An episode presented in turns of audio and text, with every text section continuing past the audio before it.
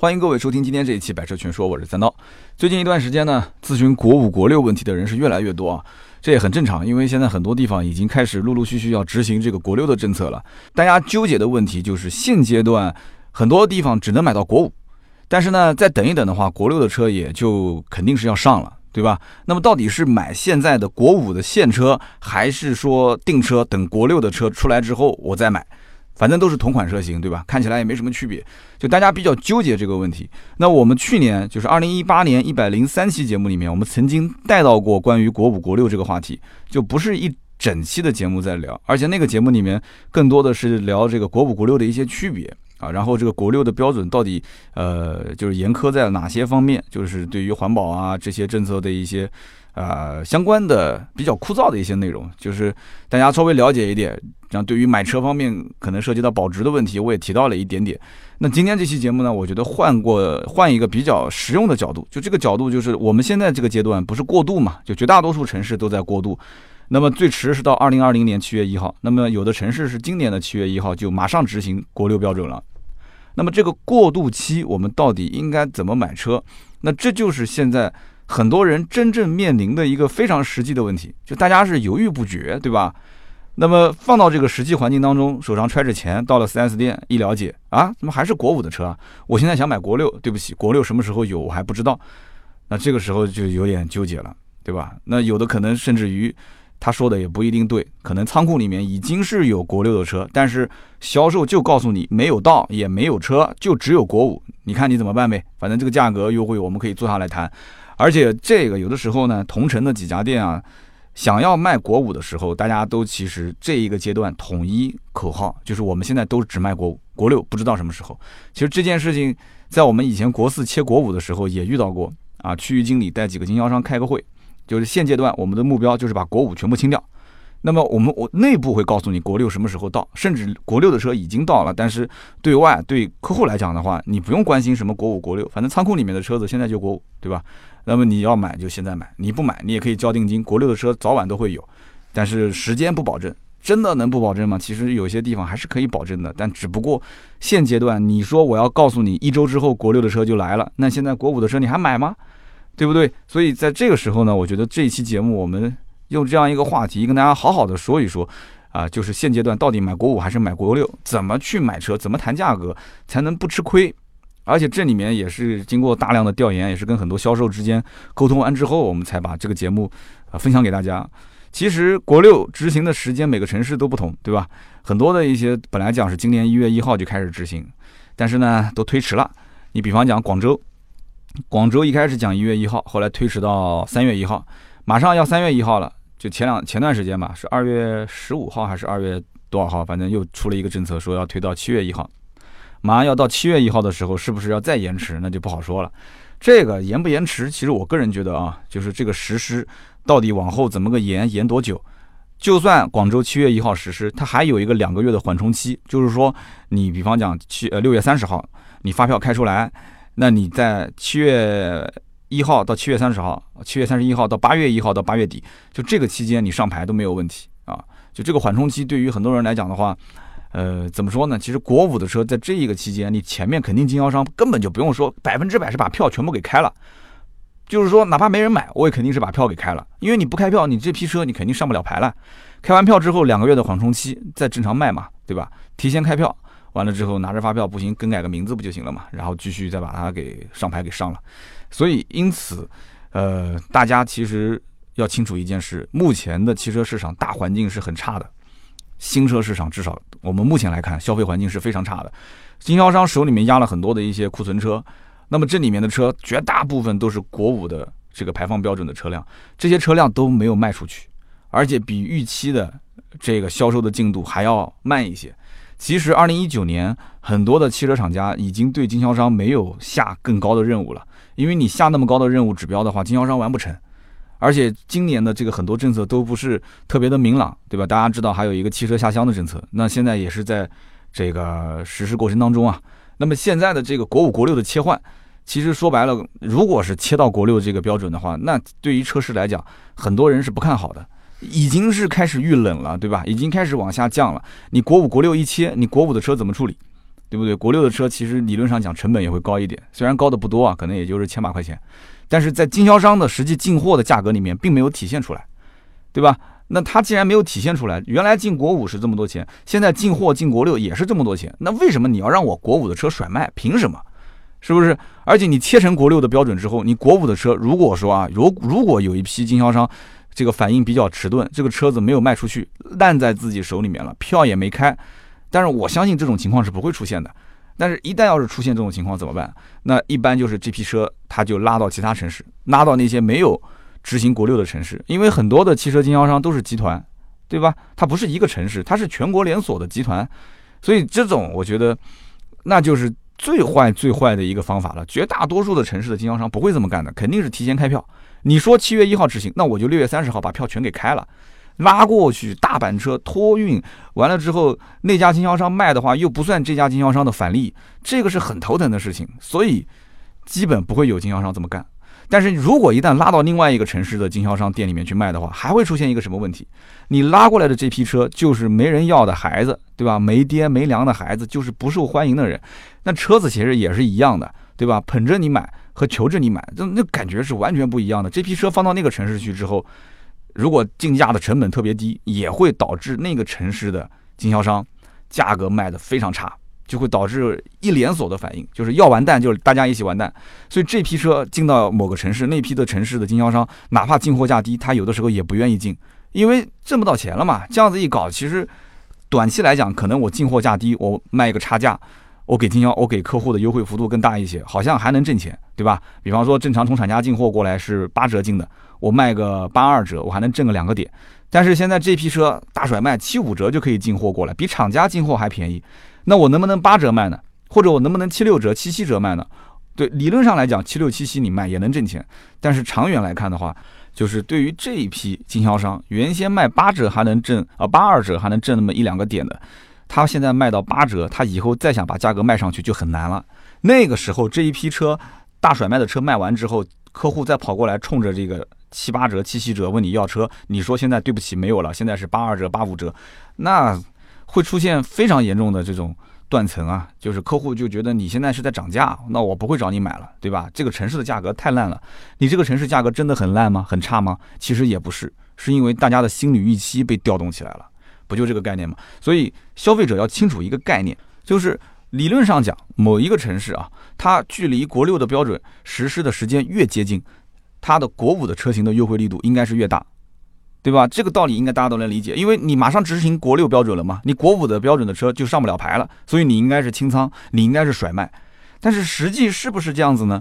我想告诉各位，太天真了，太天真了。市场远比我们想象中的要复杂得多，真不一定是这样的。我们就举个例子，你想啊，国六跟国五在切换的过程当中，很多的 4S 店，它仓库里面的车，就是国五的车，渐渐的变成国六。对吧？就像就像这个一潭水一样的啊，本来这边是清澈的水，那边是浑浊的水，它在变的过程中是慢慢慢慢的稀释掉，一点一点的变，对吧？先是到个可能一批车，大概也就五台十台国六的车，仓库里面可能有两百台，然后慢慢的两百台的国五卖掉还剩一百台，这边又到了五十台国六的车，它是这么稀释的。那么在这个过程当中，经销商一般是不选择跟客户。主动去告知说，哎，我们现在国六的车到了，我们现在马上陆陆续续到的全是国六的车，是不会的。他不跟你说，其实也不存在是什么造假或者是欺骗消费者。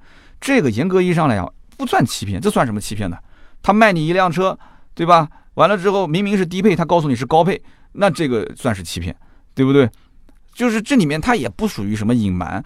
就仓库里面到了国六了，但是我没跟你说到了国六了，除非你问，你说你们仓库是不是到国六了？他说啊，我们仓库里面没到国六。那你要如果真的抓住把柄了，有证据了，那你可以揭穿他。但是你能到仓库里面，那车都长得一模一样的，你还能知道说这个车是国六的吗？你除非把他的车辆一致性证书或者把他的合格证。一一一摞子的合格证，然后对着车架号一个一个的去对比，你说我就发现你们仓库里面有那么几台车就是国六的，你能干这个事吗？你干不了，你根本不可能干得出这个事情，对不对？合格证都是锁在财务的办公室里面，都是锁在信息员的办公室里面，怎么会给你看呢？天知地知，总经理知，销售总监知，信息员知，甚至于连销售都不一定知道，你相不相信啊？甚至连销售都不一定知道，所以因此这不属于什么造假。理论上讲，销售有的时候也没有骗你，他可能真不知道这个信息，仓库里面就停着国六的车，但他不一定知道，因为他没有看到这个车的合格证，他也没有看到这个相关的厂家的邮件，厂家邮件怎么可能随便发给一个销售员呢？都是发给总监、销售经理都不一定能看，销售经理的邮件的接收权限和总监都不一样，总监跟总经理的接收权限都不一样，他有的时候是发给总经理，抄送给总监，经理层面就看不到了，所以因此。这些情况，其实在我来看啊，其实现在老百姓包括消费者，经常有的时候发私信给到我说，哎呀，这个到这个店里面去问，说没有国六的车，可是我看网上有人已经买到国六的车，为什么会出现这种情况？我告诉你，就是这个原因啊。很多的店应该讲，厂家已经是切换成国五到国六了，陆陆续续已经到货了，但是店家并没有跟你直截了当的告诉你说仓库里面是国六，好吧，这个就理解了。那我刚刚前面其实提到了一个小常识，就是说。很多消费者也是问我，说这个国五、国六的车啊，我到底怎么看？他跟我讲说是卖给我的是国六，但是我看这车长得反正都是一样的，那怎么去看国六还是国五呢？刚刚前面提到了，看你的合格证。合格证是什么东西？就是你上牌必须要用的那张证，有的是原件，有的是复印件，但是你复印件肯定上不了牌嘛。复印件可以拿去买保险啊，可以拿去开发票，但是你拿原件去上牌，甚至包括打临牌的时候，有的地方都要是用原件。你看那个合格证的原件，你就知道了啊。复印件其实也不会造假，讲实在话，没有人敢去动这个合格证或者是车辆一致性证书，这个是违法行为。他为了挣你那么一点钱，结果去违法，然后还要判刑，还要这个影响整个公司的声誉，我觉得这个没必要，完全没必要。这个合格证的上方写的清清楚楚，它的排放标准是符合啊，是国籍啊。所以从我的个人角度来讲啊。这件事情呢，并没有大家想象中的那么夸张。去买车，跟销售员谈好，你说我就要国六，你要让我等，那就等呗，对不对？但大多一些像南京这样的，到二零二零年的七月一号才执行国六标准的这种城市，现在这个阶段，你跟销售员谈说买国六标准的车，有的时候真的是为之尚尚早。你指望说厂家对于像我们这种南京啊，就现在都没有任何这个政策说南京要提前实施，你指望他马上就给你切国六，这个不太可能。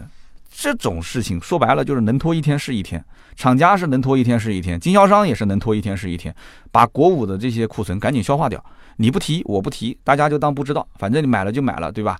你如果真的要等，要不你就是等到马上后面。你比方说南京城市的消费者，你要想等，那你就等到二零二零年五月份、六月份，因为你到了七月份的时候就已经全是国六了嘛，你就等到那个期间，你再去看一看。啊，早期把价格先了解清楚，你到了四五六这三个月，你该出手就出手，你就压到是七月一号的时候出手，我觉得也完全没必要。那个时候有的时候政策反而不一定有那么好。你等等，你真正等七月一号之后，全部切换成啊，全部切换成国六的这个标准的时候，甚至连缓冲期都过了以后，再过那么一两个月，缓冲期之后，就是你市面上任何你开了发票的国五的车，你都上不了牌的时候。那你再看国六的价格，陆陆续续就开始回调，回调到跟国五一样。其实现在很多城市国五、国六的车价格并没有多大的变化，就差一点点。而且很多城市并不会主动跟你讲国五的价格比国六便宜，也就是双方在谈的时候啊，真正有这个国五、国六可选的时候，并且销售实打实的告诉你仓库里面这个是国五，那个是国六，这才会出现一点点的价格上的这种区别。啊，比方说我们之前听到的本田的相关车型，比方说日产的相关车型，在有一些城市里面就已经出现一些差别了。好，那么我呢刚刚讲到这个关于仓库里面的这种国五国六的切换，呃，这个里面我再举一个比较简单的例子，厂家，我今天录音是二月二十六号，比方说是今天啊，二月二十六号下了个通知，然后呢说从明天开始，二月二十七号，这个工厂就全部生产，就是出厂的车辆、下线的车辆都是国六标准的车。那这件事情，一般情况下，厂家内部先是第一批知道的，对吧？员工知道的，他会跟消费者说吗？不可能，对吧？汽车厂家怎么可能跟消费者直接去发布消息呢？那么，厂家第一批通知的人是谁？就是我刚刚前面说的经销商。经销商实际得知这个消息，以及这个车辆实际到经销商的仓库的这个中间的时间点，大概在一周左右。呃，从我之前包括经历过的这种，就是国四国五之间的这样的一个。切换来讲的话，我们接到通知基本上也就是在一周左右。你说能不能指望一年前就知道啊？这个太夸张了。一年前厂家可能自己都不知道什么时候切，那么半年前能不能知道啊？也很难，也很难。能给你提前一周发个邮件通知说我们陆续马上到货都是国六，那已经很不错了。我告诉你，甚至有的厂家都没有什么邮件，就区域经理带个话，说你们最近注意啊，马上过来的车都是国六了，那就是这样。这又又很重要吗？又不是很很很重要的事情，对不对？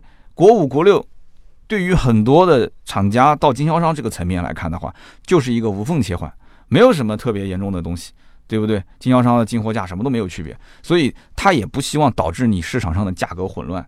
但是呢，现在老百姓都很焦虑啊，啊，都很焦虑，就是哎呀，我这个。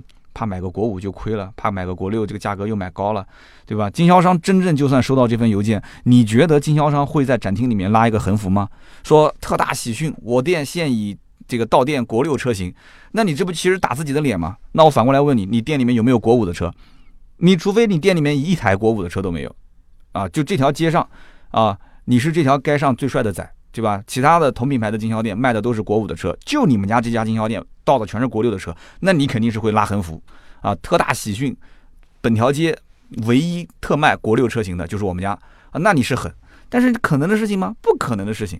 你到了，别人也到了，所以这种事情大家就是达成默契，干脆都不说，等到我仓库里全是国六的时候，我们再对外一致的把价格调整一下，是不是？所以这件事情说到底就是先清销这个这个仓库里面的清库，仓库里面国五的车，但是一定要低调去执行这件事，而不能很高调的去跟大家去宣宣扬国五的车。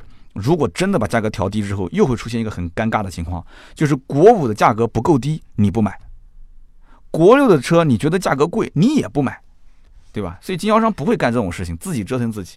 那么就目前来看，最好的方法就是消费者，对吧？你不提这个事。销售顾问，他也不主动提这件事情，就两个人心照不宣的，就谈谈这个车呗，就车本身，对吧？价格具体能优惠到多少啊？比正常的其他店价格再便宜一点，行情也不错，那我就正常定了。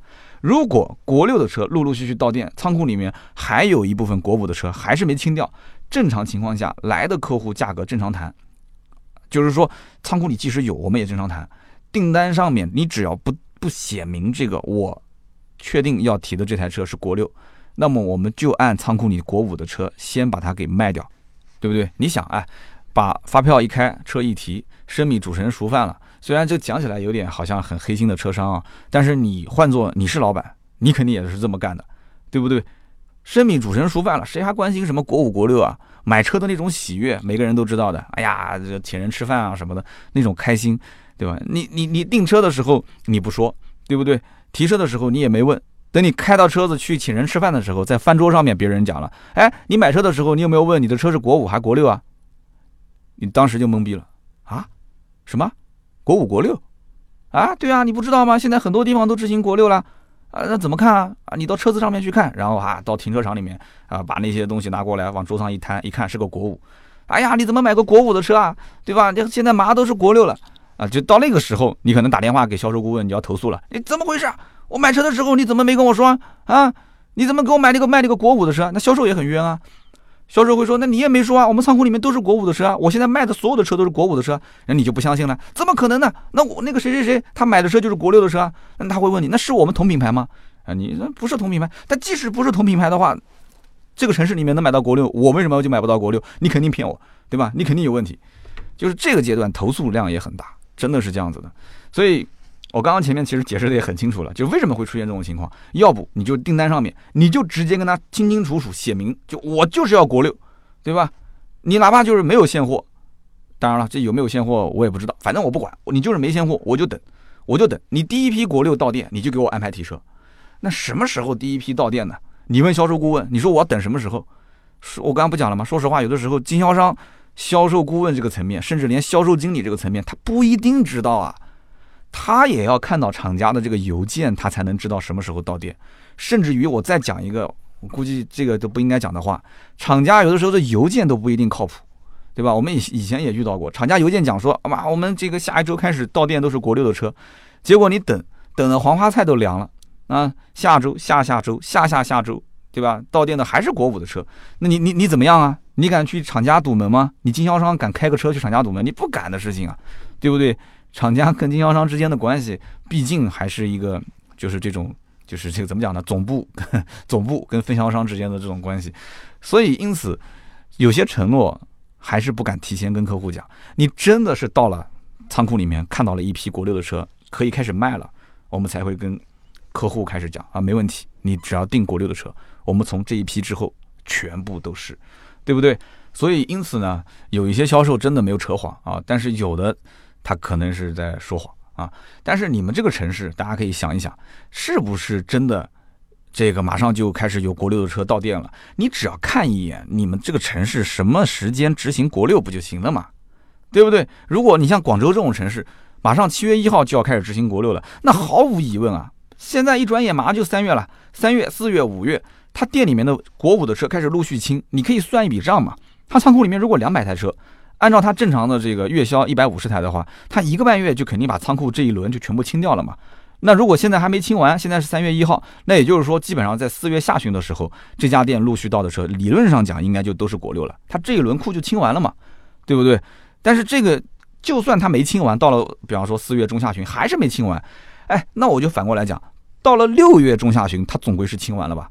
因为七月一号在广州百分之百就是国国六的车才能上牌了，虽然有两个月的缓冲期，你也可以在六月底之前把国五的票给开了，但是你提前开票其实对经销商也是很损失的，啊，这里面包括后期换票的成本，包括客户来了以后跟你谈判的成本，这都很高，所以因此能早早的在四五月份、三四月份把之前国五的车清掉，那不是很完美的一件事情吗？所以了解自己这个城市什么时间是最后执行国六的时间点。那你这个时间段跟经销商谈价格，你心里面不就有底了吗？是不是？你就知道大概他仓库里面的这个国六的库存比有多少啊？还是说已经都是国六了，还是都没有国六？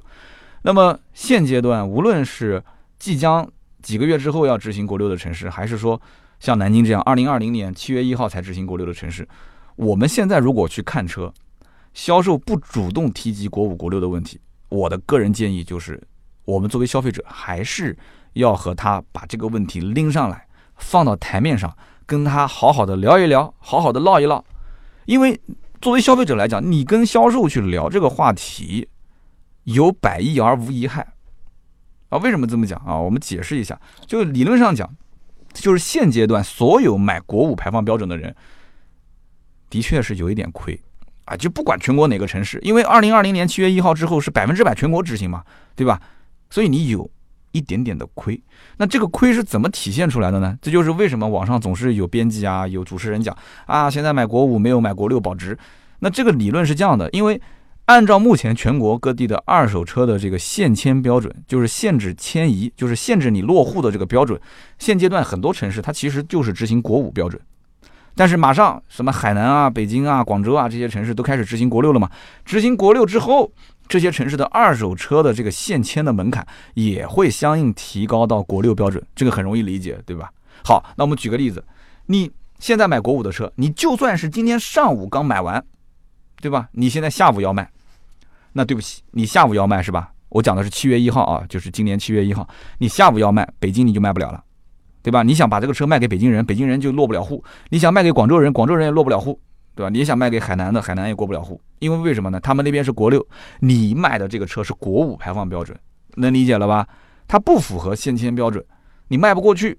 好，那这个时候会出现一个什么问题？那就是现在不是有很多的一些这种个人拍卖给车商的竞价平台嘛？啊，具体什么平台我就不说了啊，有很多。那么在这种全国车商的竞价平台上面，你想，北京的车商不能拍了，对吧？广州的车商也不能拍了，海南的车商也不能拍了，马上陆陆续续还有很多城市都开始要执行国六了。这些城市的车商都不能去竞拍你的车，而且这种一线的城市，说实话，它的车商还比其他城市要多一些。那么你损失了这么多来竞拍的买家，买家少了，你的二手车的价格是不是就相应的拍不上去啊？那你不就相应的会有损失了吗？所以在这个理论的依据前提条件下，国五的车没有国六的车保值这个说法是成立的。这是最早源于国五不保值的源，就是这个源头就是这个理论。但是我想说的一件事情就是，因为我也是个车贩子啊，我也卖新车，我也卖二手车。我想告诉大家，这个理论啊，它有 bug，它不完全正确。为什么不完全正确呢？我说给你听啊。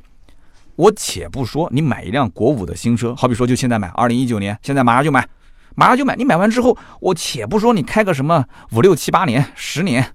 很多家庭里面，其实买个车，反正没开坏，我就继续开呗。你开个五六年、七八年、十年的车，我们家那辆丰田威驰零八年的，对吧？虽然我不是说新车买回来的，买了个二手，那马上也快十一年了，不开的好的很嘛，对不对？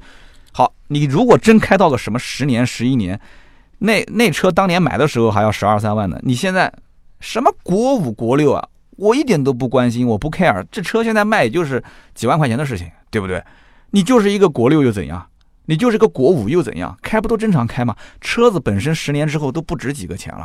对不对？你最后还什么关心国五国六？你不用关心，就这一点差别，到那个年代那个时间点，没什么人在意。好，这个我们先放一边。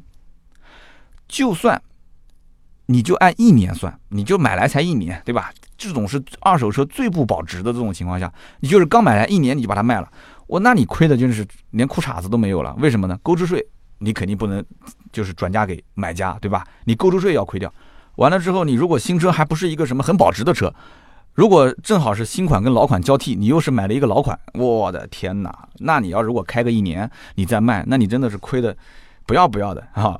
那这个时候，如果又遇到了国五跟国六的标准执行的切换，对吧？二零一九年买了一个国五，到了二零二零年，咔嚓，全国全部执行国六标准了，对不对？那这个时候，你想卖这台车，理论上讲，因为全国都执行国六标准的，理论上讲，那你是不是你要？二手车平台竞价限签，很多城市都限不了，就签不过去了啊。理论上讲是这样的，但也不一定全国都不能签。你执行国五标准的时候，很多城市还不是国四也可以签嘛？很多小城市，就这个这二手车限签这件事情，从我个人角度来看啊，以后一定是开放的，只不过在现阶段，结合可能各地区的啊，包括环保指标，包括地方利益，它会有一些限制。但是以后这个政策，我相信早晚是会全面放开。就是二手车的这个全国的流通，好，这个我们不要去岔开话题，我们继续转回来讲。那么你说你买辆国五的车，只开了一年，啊，二零二零年、二零一九年买，二零二零年卖，你会亏吗？我告诉你，还真不一定亏。为什么我会这么讲？你想，即使你国六的车可以全国卖，但是绝大多数的人现在卖车怎么个卖法？是不是很多人现在都是通过没有中间商赚差价？啊，通过这样的平台开始交易啊。好，那我就问你，没有中间商赚差价的平台是怎么个交易？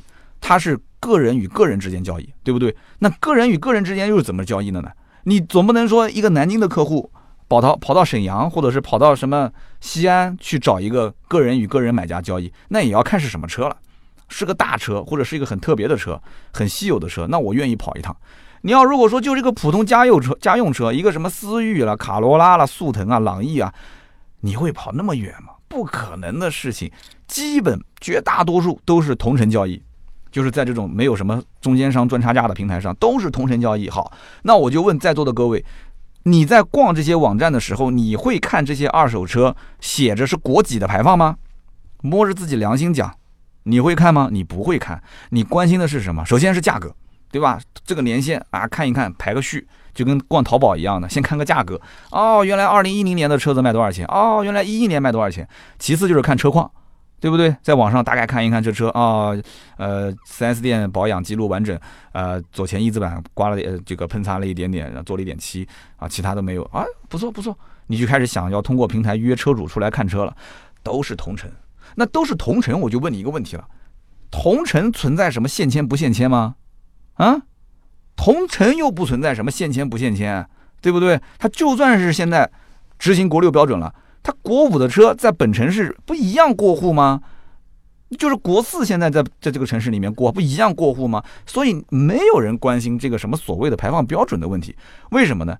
因为我更关心的是车况的问题，我更关心的是价格的问题。两个同城的老百姓之间二手车进行交易，哎，谁关心这个什么排放不排放啊？对不对？你只要价格便宜、车况好，当天能过户，当天能上牌，那不就 OK 了吗？这个买家你要搞清楚他到底想要什么。买家要的是这个车啊，拿来用啊，他不是拿来卖啊，他不是用这个车赚钱。所以你看，这个网上就是但凡站出来说话的这些人，特别有一些做二手车这个节目的这些人，那因为他本身的性质是车商，就像我一样，其实我也可以做二手车节目，完全没问题啊。就是这里面关注的点不同。就消费者不会关心国四国五，对吧？国五国六谁关心？车商关心。车商为什么关心？因为他收购这个车之后，他还要再把它卖出去，他不能全国性流通的话，对他的这个保值率确实是会有影响的。我们前段时间车行收购了一台一三年的保时捷卡宴，按照我们正常的推断，二零一四年四月份之后基本上都是国五了。哎，那这个车二零一三年的卡宴怎么就是国五的车呢？我们一开始也觉得很奇怪，对吧？因为我们之前都是一四年四月份之后才是国五，之前都是国四。但是后来想一想也很好理解啊。哎，你看，现在广州如果按照二零一九年七月一号执行国六标准，那其他的城市啊，比方说南京，它是二零二零年就根据国家政策啊，七月一号之后全国执行国六标准。那么也就是换句话讲，我们再往后推十年，十年之后如果我收二手车。我看到有一辆车是二零二零年七月一号，或者是二零二零年九月份、十月份、十一月份，那我基本上没有任何疑问，这车肯定是国六，对吧？但是我有一天我看到，哎，怎么会有一辆车二零一九年的这个七月份的车子是国六标准啊？那这批车应该就是当时先执行国六标准的这些城市。那有没有可能看到了一辆二零一八年十二月份或者二零一八年十一月份的车，它也是？国六的标准的车呢？这种可能性又不是没有的，也是会有的，对不对？之前不是说一月一号有可能就会执行吗？所以很多一些这个品牌，它在当年投放那些市场，像北京啊这些市场的时候，它就提前放了一批国六的车。那有啊，又不是没有的。所以以后我在二手车收购的时候，很有可能我就会发现，哎，哎，这怎么是国六的车？但这个是二零一八年的车嘛？这不就跟我现在收了一辆一三年的保时捷卡宴，一看是个国五的车，不一回事吗？所以说。各个地区啊，它的政策的执行时间不同，包括各个厂家它的这种执行国六国五的时间也不同，那么就导致了，就是之后这些车子就会出现一些偏差啊，有的非常非常早，它就是国六；有的可能要到执行最后最后的那一天，它才是国六。所以老百姓你不用惊讶，也不用去太过于怎么讲呢？就是不要太过于关心这些点，车商。和想拿这些车来赚钱的人，他才会真正关心这些点，因为这些排放标准关系到这个车是不是全国流通，还是只能在本地售卖，啊，所以说无论在当地什么时候执行国六标准，我个人觉得，反正现阶段跟经销商、跟 4S 店的销售谈。还是要把这件事情拿出来说一说，但是有人讲说拿出来说是不是马上就能把这个价格谈得非常非常低？销售顾问一一碰到这个话题，他就开始服软啊，他就开始给我一味的让价。你做梦呢？你是啊？这是天方夜谭的事情，怎么可能呢？就这件事情你可以拿出来说，但是并不代表说能一击必中。不是什么必杀技，说啊，我掏出这个杀手锏，对方就就是步步退让啊，没有这种好事啊！我我我不是什么神仙，我也不是什么特别厉害的这种销售顾问，这个只是说在我能看到的这么多日常交易过程当中遇到的一个对消费者比较有利的点，你可以拿出来说，对吧？你不说，他肯定也不说。但是你说了，其实怎么说，你把这个话题讨论的时间越长，其实对你谈价格，至少在铺垫方面是有很好的好处的，对不对？我们换个角度来看，现阶段在很多的销售顾问的眼中，其实国五跟国六也没有多大区别。我们听节目的很多都是销售顾问，都是我们同行，对不对？厂家生产国六的车型，理论上讲成本可能会上涨个一千块钱左右，但是经销商的进货价它几乎是没有变动的。那国五、国六进货价不变，你凭什么让我国五甩卖？凭什么？哎，我我换句话讲，我退一万步，我就真当了要甩的那一天，我一定要甩给你吗？我说不定我就不甩给你。我就把这个车拖到外边外面的城市，或者我把票给开了，我通过二网，通过经销商批发，我给他批走，我就是不在店里卖。为什么呢？大家应该听过那个资本什么资本主义国家倒牛奶的事情，对吧？牛奶都卖不掉了，我宁愿倒掉，我也不要影响我牛奶的在市场上的实际的售价。要不然的话，这一批牛奶，对吧？产能过剩了，我把它全部往市场上倾销，那对不起，你以后这个牛奶的价格想再卖高，那就很难了。那我宁愿拉到别的城市，四五线城市给它全部倾销掉。对吧？我也不愿意放在我们这种一二线城市里面去，去去打乱这个市场的节奏。所以你如果在一二线或或者说二三线城市，你指望说天天盼着它国五大甩卖，我真的我我我不建议这样。什么时候用车什么时候买啊？你想抄个底这种太难了。我在销售的眼中，这就是无缝无缝对接。就什么国五的车进库了，国六的车进库了，对他来讲都一样，都一样卖啊。那么讲了那么多，经销商。最后得出的结论就是它不会甩卖。那不会甩卖的话，国五国六就是一个无缝切换。那么无缝切换的话，对于消费者来讲的话，这个话题其实拿出来说一说还是有好处的。但是在说的过程中呢，经销商也有一个反制你的手段。有人讲说哟呵，还有反制我的手段，那你说出来听听看呢？这个逻辑其实也很清楚。任何一件事情都有正反两面。哎，我们把这个话反过来说，经销商在现阶段是不是可以利用消费者的这种心态？什么心态呢？就是哎呀，买国六的车更保值，国五的车不能买了。国五的车买完之后后面上不了牌了，甚至还传言说什么国五的车买完开不了多久，这车就不能开了。就是利用这种信息不对称，你不是很懂的这种心态，那我干脆我就顺着杆子往上爬，我就说对，国六的车确实很保值，国六的车确实开的时间得比国五更久一些，你就买国六好。那你不是要买国六了吗？那对不起，国六的车优惠幅度我们也相应的要往回收一点。啊，所以我们刚刚讲，你是希望国五的车更便宜，对吧？可是我们能不能理解，国五的车我们价格不变的情况下，国六的车价格往回收？往回收是什么概念？往回收就是经销商不就能少亏一点或者多赚一点嘛？所以在国六当下这个环境里面，不是过渡嘛？国五、国六过渡嘛？国六的车货源相对比较紧缺，那商家是不是就能利用大家这种？焦虑的心态，对吧？售卖焦虑嘛，焦虑的心态，赚一波快钱，或者说是少亏一点钱，这个呢，我觉得是一个非常非常常见的这种手段啊，这个是大家经常会遇到的情况啊，在现阶段。好，那么在实际使用过程当中，很多人要问了，说啊，三刀我也想得很清楚了，那不行，国五就国五吧。可是我还是不太懂，国五和国六，就是我实际在用的时候有什么明显的区别吗？我想告诉各位，现阶段没有什么明显的区别，没有什么明显的感知。但是我们也要知道一件事情，就是你看北京，在北京，它对于一些排放标准比较低的车做了一些限行的规定。那个北京的工作日国一和国二排放标准的车辆，它是禁止进入到五环以内。这个国一、国二排放的车。我们听友当中有很多的这些北京的用户，你们家会有吗？不可能的事情。你看看你们家的车库里面的车，怎么可能是国一国二呢？所以这都是一些老车，非常旧的车，对不对？那么北京执行这样的一个标准，也没说是全天都禁啊，他还给你放了两天呢，他是工作日啊，是不是？好，那我们知道北京还有限牌，那你就是平时开，就是给你禁，那你是如果是限牌的那一天，你还是进不了，那不就这样吗？所以北京执行。这个国五标准的时候，现在才对于国一和国二标准的相应的车辆禁止进五环。那么我们按照这样推算的话，我们以后执行到国八的标准，对不对？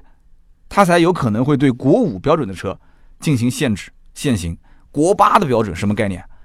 哎，你这样推吗？国五标准的时候，它限国一国二嘛？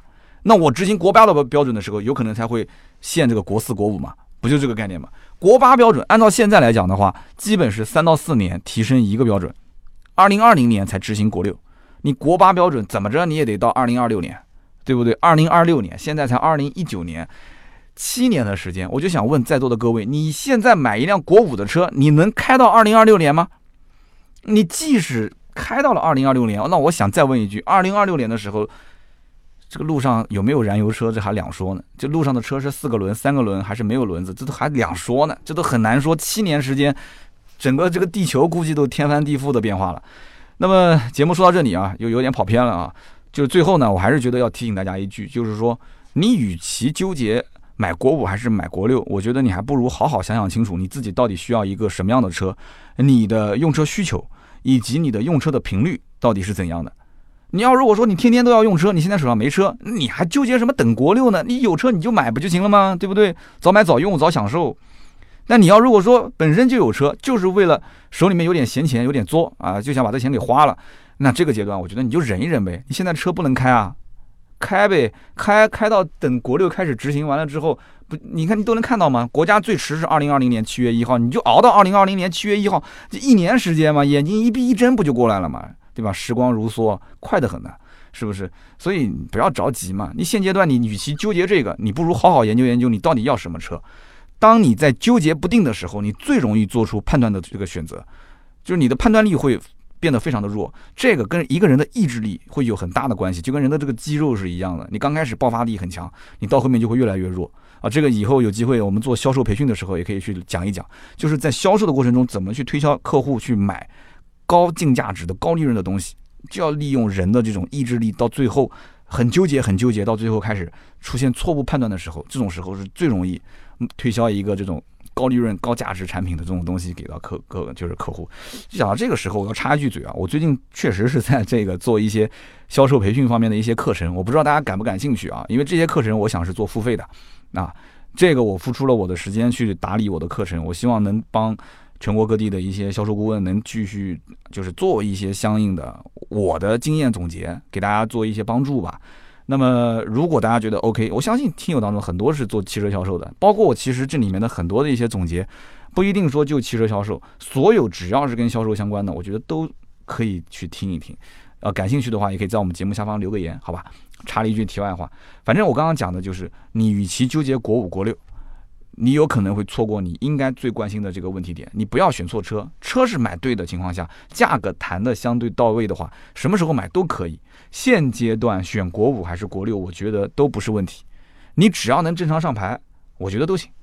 那你一定要说我思前想后，我纠结啊，到底国六比国五有那么多少好处？那你也可以等。你等到这个品牌全部仓库里面的车全是国六，你再去谈价格，再去等价格降到一定的位置，你再出手也没问题。不过等到那个时候，我就想告诉你一件事情：你对于国六的那个同样的这个车啊，你的心理预期价格会更加的高。而当你的心理预期更高的时候，对不起。这个时候可能新款也要快上市了 啊！那个时候你又开始纠结到底买新款还是买老款的问题，累不累啊，兄弟，累不累啊？有人讲我做节目思来想去累得要命，我告诉你，我做节目有的时候分析来分析去特别的，好像感觉很累。但是我买东西，我金牛座就是这样，有的时候便宜的东西纠结半天，我的天哪！买贵的东西的时候，买车买房，那基本上上午想好，下午就去刷卡了，真的是这样。那有人讲说，那你得要有实力才行啊，实力不实力这个东西两说啊。就买房我也是刚需啊，对吧？那买车这个东西从某个层面上来讲，它也是刚需，对吧？你就是面子工程也是刚需嘛，对吧？面子工程也是刚需，好漂亮。那么还是那句话啊，什么时候用，什么时候买，这才是真理。好的，那么以上就是今天节目所有的内容。那么希望对大家有所帮助啊。虽然说我说的比较淡定从容，但是现阶段真的要是放一个问题在我面前，说，哎，国五的车。啊，现现货，然后没有国六，国六要订货。在这种情况下，你到底如何选择？我想听听大家的一些想法啊，你是怎么选的，对吧？国五、国六的车，你到底怎么选？好的，那么欢迎在节目下方留言。每一期节目我们会抽三位啊，获得价值一百六十八元的芥末绿燃油添加剂。好的，那么我们看一看上一期节目的留言互动。上期节目呢，我们聊的是我们真的需要一辆混动车吗？那么我们看到很多的好朋友都在留言啊，也有人在讲说三刀，你开篇就讲说这个混动车型真的最重要的不是省油，但是你说来说去你都绕不开省油这件事啊，这个我承认。那期节目做完之后呢，我也自己反思了一下，好像我从某个角度上来讲啊，忽略了关于混合动力车型的科技感啊，包括车主的实际的驾驶的那种愉悦感。上期节目你要让我重新做一遍的话，我觉得我应该是把那种科技感啊，就是包括这个混动车型的这个油电切换之间的平顺性啊，包括它的驾驶中驾驶中那种燃油车带不来的那种乐趣啊，包括节油，就是开出去，我听到一个听友跟我讲，开出去就跟散步一样的，对吧？因为我知道它其实并没有消耗我多少的这种。啊，燃油其实消耗一点电也没有什么，对吧？电成本都很低的，就像散步一样，平时不怎么想开车的，哎，我现在特别想开车了，就是把这些点，其实上期节目我可以增加一些篇幅，增加一些这种片段、这种画面啊。但是打心底来讲的话，因为上一期节目也有人看出来了，就是说好像跟我之前对于混动车的观点是不一致的。我原来对混动车评价还是很高的啊，相对比较稳定，又很省心，又很省油。我甚至还说，我有可能下一辆车我就换这个混动车了啊，换个凯美瑞混动或者是雷克萨斯混动，啊，所以我要告诉你，这个人都是会变的，啊，这个不同的年龄层接触不同的事情啊，想事情包括看事情的看法都不一样。就像前段时间我，呃，在家里面听歌，然后听到这个李宗盛的《山丘》，我看到有个人评论，我还发了一个微博，有没有人看到啊？啊，那个微博哇，发完之后很多人说是不是感情方面出了什么问题啊？这个我告诉你不是的啊，是我听歌听出了一些。这个 听出了一些感觉，对吧？初闻不知曲中意，再闻已是曲中人。既然已成曲中人，何必再听曲中曲？曲中轻意梦中人，梦醒时分叹红尘。曲中人散梦已醒，何处再寻梦中人？既知故人存于梦，何故至于异世人？梦中合唱凤求凰，梦醒独奏离别赋。年少不懂李宗盛，听懂已是不惑年啊！最后一句话应该很多人都听过。啊，年少不懂李宗盛，听懂已是不惑年，其实一样的道理，对吧？不同阶段看不同的事情，肯定是有不同的一些想法。那关于这个混合动力车型的事情，结合我自身的驾驶习惯、驾驶环境来讲的话，其实怎么说呢？说白了，还有一大部分原因就是钱，就是钱，不要去。回避这个问题点，混动车如果说性价比奇高，跟燃油车几乎是没有什么差别的话，在现阶段，你说让你去选混动还是选燃油车，那基本上燃油车你就不要卖了，肯定是混动嘛。混动其实说白了还是在一定程度上，你需要先付出一些成本，对吧？完了之后你再去体验它的所谓的节能、环保、科技感。那么最终算成钱的话，又是省油，对吧？省油省心这件事情。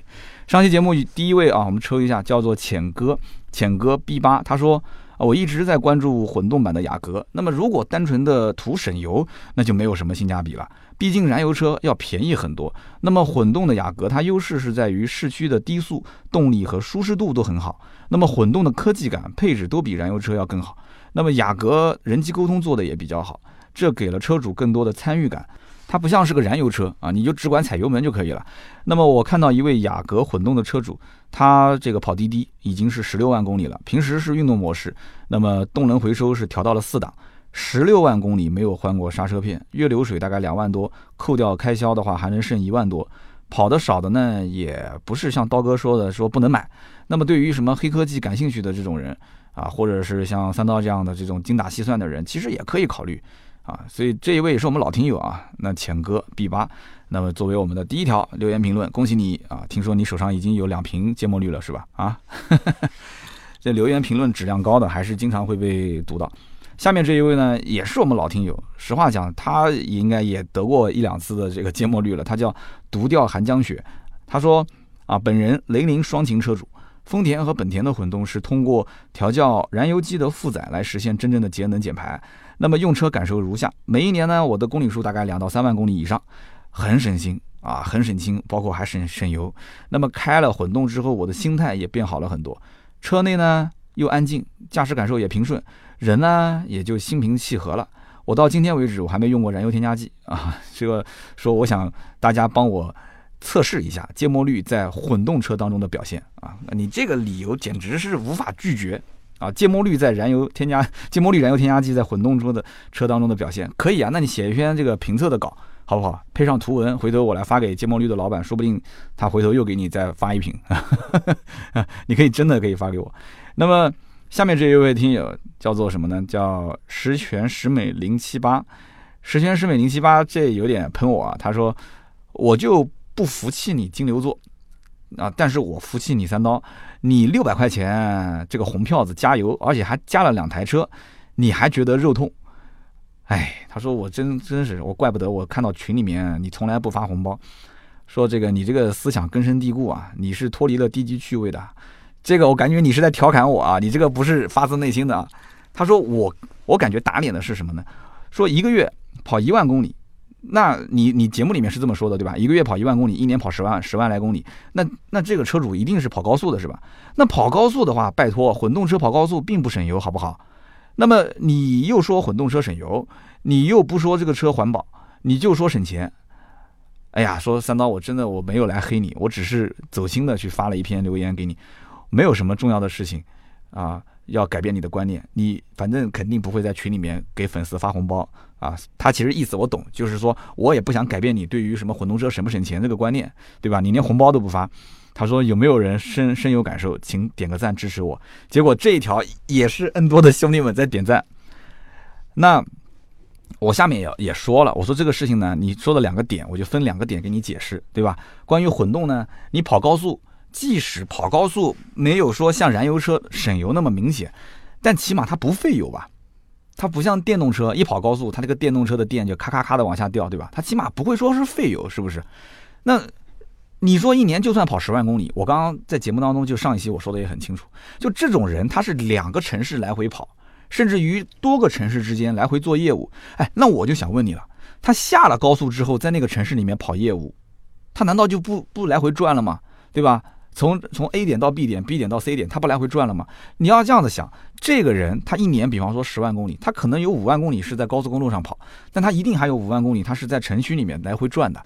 就是这种就是重度用户，他几个城市之间来回跑，他跑到那个城市一定是有事情要办的，他绝对不是跑到那个城市去洗个澡就回来了啊，就绝对不可能是这样的。这种我觉得就难得一个月跑个一次或者怎样，那也就差不多了。你不可能说是没事天天跑，对吧？就一周跑一次，那那个身体也吃不消，对吧？所以因此，我个人觉得啊，这个理论还是成立的。所以就像你讲的，你说我不想改变你的观点，对你改变不了。那么接下来你说的关于这个。发红包的事情啊，我在评论区我讲的也很清楚了。发红包这件事情更简单，我发红包，举个例子，我要发个红包，比方说我说大家能不能帮我转发一下或者怎样？好，我发个红包，发少了马上大家就起哄。哎呀，三刀，你看你才发这么一点，对吧？你好歹也是一个网红哎，你怎么怎么怎么怎么好？发了之后，如果抽红包抽的多的那个人，他不是有个手气最佳嘛？我也不是没发过，之前也是发过的。发完之后手气最佳那个人就被就被很多人哎呀说，你看手气最佳，接着发。对不对？然后你不发小气，对吧？他发少了小气，抠门。红包这个东西呢，逢年过节的时候啊，大家乐呵乐呵就可以了啊。就是哪怕逢年过节我不发，我觉得大家也不要有意见。群最核心的宗旨就是大家在一起聊天。那真的要有红包的话，微博抽奖啊，我这两个月基本上连续都在做这个一千元转发抽奖，对吧？有的虽然是广告，但有的也是我自己掏出来的钱，对吧？在做抽奖，包括我们后期也会做一些什么呢？